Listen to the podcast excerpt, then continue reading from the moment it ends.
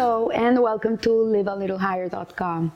This week we read Parasha Re'eh, and at the last, at the end of the parasha, there's a verse that says, "And go to the place which Hashem your God will choose to make His name rest there." And this this verse, this pasuk, is referring to the mitzvah of bikurim. Bikurim is that the people, when they used to live in the land of Israel, when the temples were erected and the Mishkan, they used to offer the first fruits to the temple, uh, the first of their crops, the best, the choicest of their crops, in the place that Hashem will choose. It's very interesting the wording of this verse because we all know that the, the place is Jerusalem. But why doesn't the verse say, go to Jerusalem and offer Eh, and offer the Bikurim. so the Rebbe, the Lubavitcher Rebbe, points out that the verse does not mention Jerusalem for a reason. The, the Torah is very precise in its wording. There's never more or less of the words. And when there's more words than you would think they're needed, or there's less words that you think were needed, in reality, they're the exact wording that Hashem needs to impart. So instead, this verse alludes to Jerusalem with the words, the place which Hashem will choose. And to make his name rest there, it's clear that Jerusalem is the place that, Hashem chose from all the other places in the whole world. But nevertheless, it is a strange concept that the name of Jerusalem is not put in this verse. So we see here that. Uh, that one Hebrew word, Jerusalem, would have sufficed instead of putting all these words together. But the Rebbe explains this as follows. He has a, beautiful explanation about it. And he says, in any place in which a Jew reveals Hashem, Hashem's name is like Jerusalem. Like we are not bounded by a place. There's no such thing that we are stuck in a place. Obviously, Jerusalem is not a place that you're stuck in, but what it's really meaning is that a Jew, wherever he is, he's making that place. If he's doing whatever he needs to do, if he's offering for Hashem, he's doing everything for the service of God, is as if he's in Jerusalem. And so today, when we don't have a Beit HaMikdash, uh, what do we do? Where do we do our sacrifices? Where do we do our korbanot? We don't have a temple anymore. And this uh, practice has been eradicated for almost 2,000 years.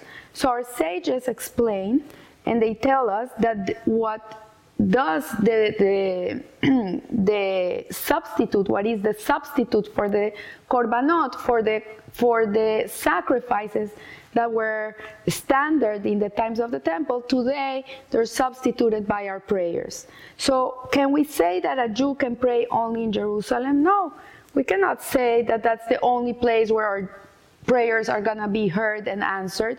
Obviously, there's places that have more kedusha, have more holiness.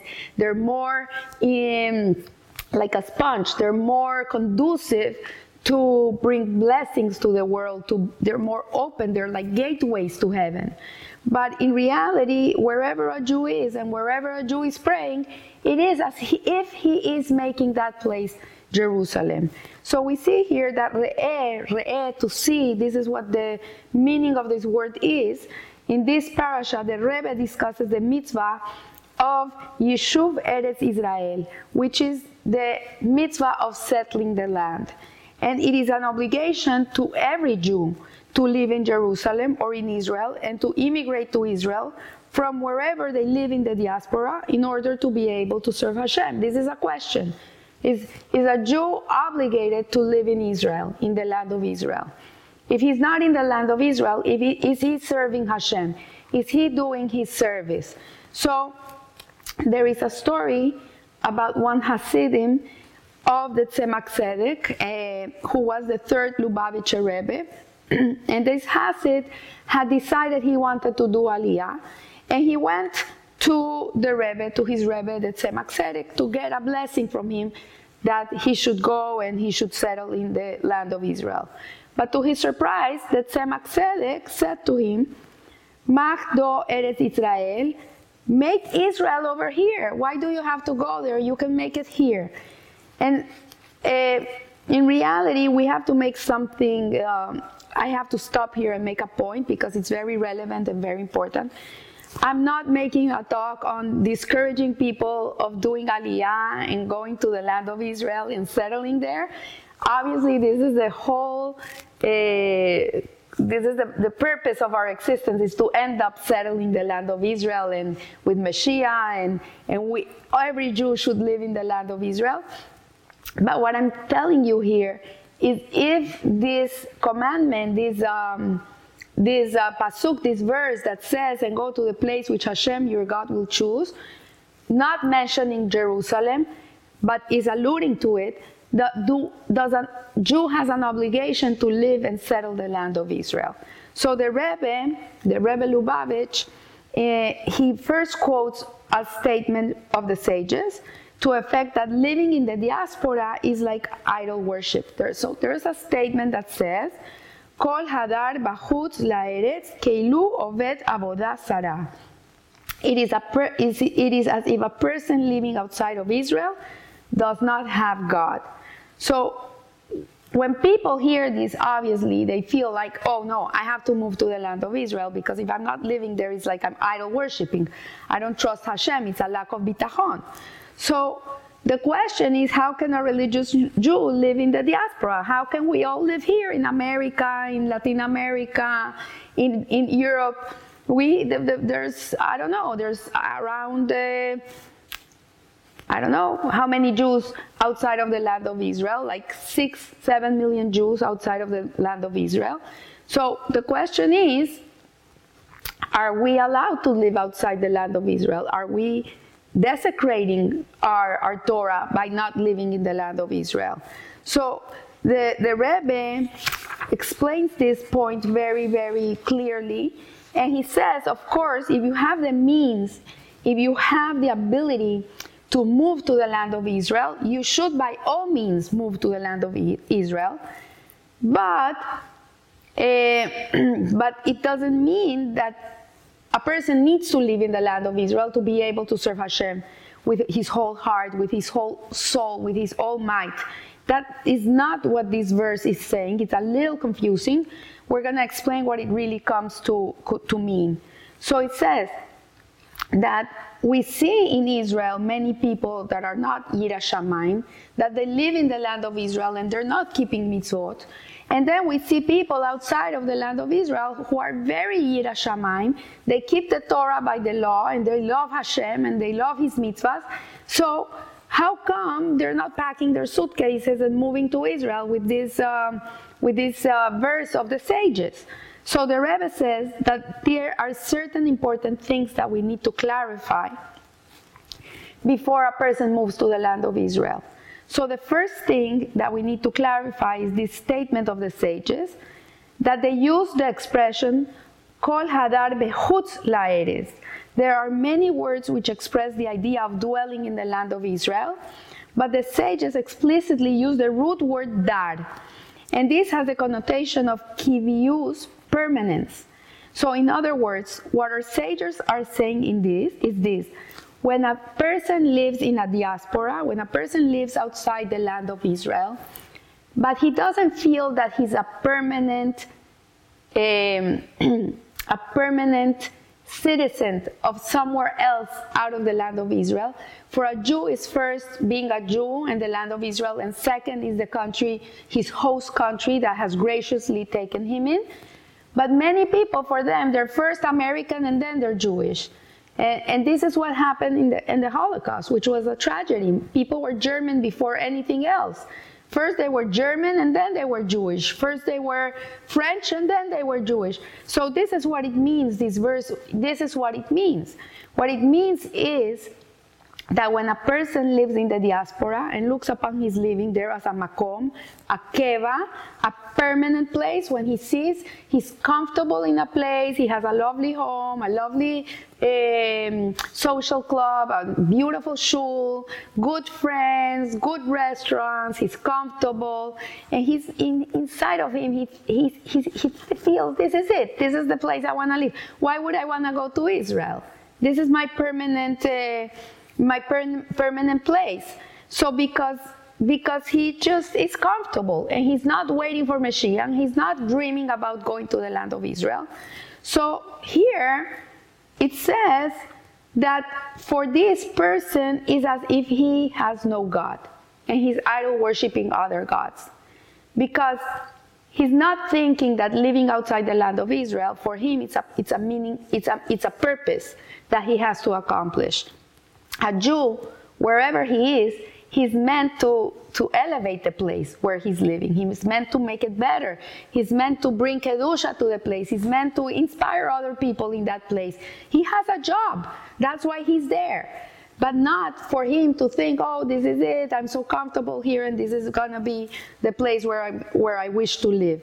So the first factor to know is how a person looks at his life in Galut. It's, it's, if a person is living outside of the land of Israel, and he's yearning for the land of Israel, and he knows and he feels, you know, this place has been very good to me, thank God. I'm very grateful and very appreciative of it, and I've been giving to it all. But in reality, I don't belong here. This is not my home. This is not where I feel this is my home. Then the priority of this person is Mashiach. This person knows why he's in this place. He has a purpose, he has something that he has to, to accomplish in this place. There's no mistakes. Hashem puts him there for a reason. Look at Joseph Hatzadik. He came out of, of, of the land of Israel, of Canaan, ended up in Egypt. He descended to the most depraved place in the world, but he came to elevate it, and he eventually became the viceroy of Egypt. But he never left his Yiddishkeit. He was always very holy and very, very uh, Shamayim, very observant of the Torah. He never bended, he never assimilated. So this is what the Rebbe is telling us here. Like if a person comes and lives in the diaspora and he knows that it's only a temporary place in, in his journey, and he's yearning for Mashiach in Israel, then he has the priorities right and he has no other gods. He, for him, Hashem is Hashem. But, but if a person lives in a place and he's comfortable there and he has no yearning for the land of Israel and he has no yearning for Mashiach, then it's as if he has no God and he's serving other idols. So the Rambam explains that one way that we will know that Mashiach is a true Redeemer is that he will gather together the Jews from the four corners of the world. This is one of the prophecies. He will gather the Jews from all corners of the world, and this indicates that Jews have what to do in the four corners of the earth until Mashiach comes. So this this prophecy is telling us like yeah jews are meant to be everywhere if we're thrown into the diaspora if we're in galut we're not in the land of israel and jews are living in every weird place in the world. You have Jews everywhere Thailand, India, South America, you name it, Africa. You, we have Jews everywhere. In reality, Hasidut teaches us that wherever a Jew lives, wherever it might be, his mission is to bring godliness and Yiddishkeit into that part of the world. That's his job. So every Jew wherever you are. Your job is to bring revelation of Hashem into this world. And that is a tremendous mission, a shlichus mission. That's a tremendous mission of bringing uh, kedusha to the world, to bring holiness to every part of the world, not just Israel. You know, the Jew we might look like very insular people that we keep to ourselves and that we live in our own worlds and we don't mix with anything else. But in reality, we are a light to the nations. This is what we have to understand. We are the big brother of the world. And we're here to elevate the world, to help other people connect to Hashem. No matter their color, their race, their genders, their affiliations, their, their religions, the Jew is here to help that person connect to God. That's we are the connectors. So there's another argument that many people quote, uh, and it's the mitzvah of Yishuv Eretz Israel, settling the land of Israel. And it's a mitzvah. How can I do? I not do that mitzvah? It's a mitzvah to, to settle the land. So how come we're all here, and we're not doing the mitzvah? So the Rebbe Lubavitch explains that there are many differences of opinion as to whether it's an obligatory mitzvah in our time. There's no Beit HaMikdash. In the times of the Beit HaMikdash, for sure every Jew had to live in the land of Israel. But today there, there's no Beit HaMikdash. So the question is, is it an obligatory mitzvah? Is it applicable for our times? And, um, and if not, if it's not applicable, then we are absolutely not transgressing a mitzvah from not living in the land of Israel. For example, keeping Shabbat is a mitzvah that if, it doesn't matter where you live, if you're not keeping Shabbat, you're transgressing the mitzvah of Shabbat. But not living in the land of Israel does not mean that we are uh, transgressing the mitzvah of settling the land in this time of our life uh, experience. So, regarding all the people who want to go to Eretz Israel, because it's a mitzvah, the Rebbe asks, have they done all the other 613 mitzvot that are obligatory? Like, okay, you know, to live in the land of Israel is really a privilege. Anybody that's in Israel, living there, breathing the air of Israel, has a certain zechut, has a certain merit to be able to be there. And it comes with privilege. You know, I remember many years ago we went and we rented an apartment in the old city for the summer. And it had a, a beautiful big window and it overlooked the kotel, uh, the, the wailing wall. And when I came into this apartment, I told the lady, the, the, the landlord that was renting it to me, I said, oh my gosh, I'm not gonna be able to, to watch TV. I'm not gonna be able to, to get dressed, just like to walk in my pajamas in this apartment. I, I feel like this, this the, the kotel is looking at me all the time. It's, I feel like this feeling of responsibility. And she looked at me and laughed, and she says, You don't know what this apartment is. This, this apartment, whoever stays here, it comes with responsibility. This apartment comes with responsibility. And I thought I was there for my vacation, I needed to rest, whatever. So, guess what? For a whole month, I was hosting people for Shabbat meals. People I had no idea, backpackers, young kids, that they came in birthright. There's this guy that finds them everywhere in Israel and sends them to homes to eat. And you know what? I was working the whole summer. I thought I was going to have a, a vacation, but I didn't. I was taking care of Hashem's children. So yes, living in Israel comes with a, it's a package deal. You have a responsibility when you live in the land of Israel. It's a, a holier place. The Kedusha is huge. And, uh, and, and a person that lives in the land of Israel has more responsibilities and more obligations than a person that lives outside of the land of Israel because there's no excuse. You're living in Hashem's palace. This is his, his kingdom. So how can you behave like you behave somewhere else if you're in his palace. So living in Israel means that you are taking on responsibility to behave on the highest level of Yiddishkeit because you're in the king's palace. This is an awareness. This is you need to have spiritual sensitivity. So the Rebbe says, yeah, you want to live in the in the king's palace? Wonderful, go. But you have to know that when you live in the king's palace, you have you're accountable, much more accountable than when you live outside. So the, the, the idea of, of moving to the land of Israel is beautiful. We all dream with it. Uh, we're all yearning for the times when we will be able to go there uh, and live as it's meant to be. But uh, as the parasha begins, it says it says at the beginning of the parasha, interestingly, it says, Look, Re'eh, I'm putting before you today blessings and curses. And the, and the blessings will come so that you shall heed the commandments of the eternal, your God, that I'm commanding to you today. And the curses will come if you do not heed the commandments of the eternal, your God, and stray from the path that I'm commanding you today, by following the gods of others that you did not know. And so, yes, there is cause consequence. When we live in a certain way, we get you do A, you get, you get B, you do B, you get C. That's the world how God made this world. It's a choice world. You are free to choose from following Hashem or not following Hashem. But when you go to his to his kingdom, when you go to his palace, to his choicest home, you cannot behave how you want to behave. You have to behave how the king wants you to behave.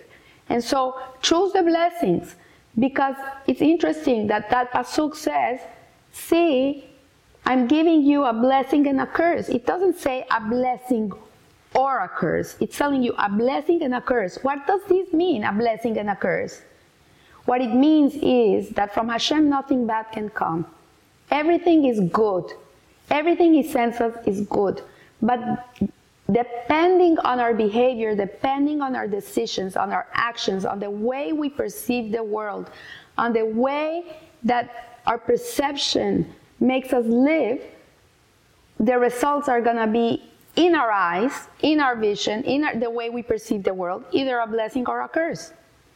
So, yes, let's go to Israel. I can't wait. I'm waiting. But meantime, I'm, I'm here.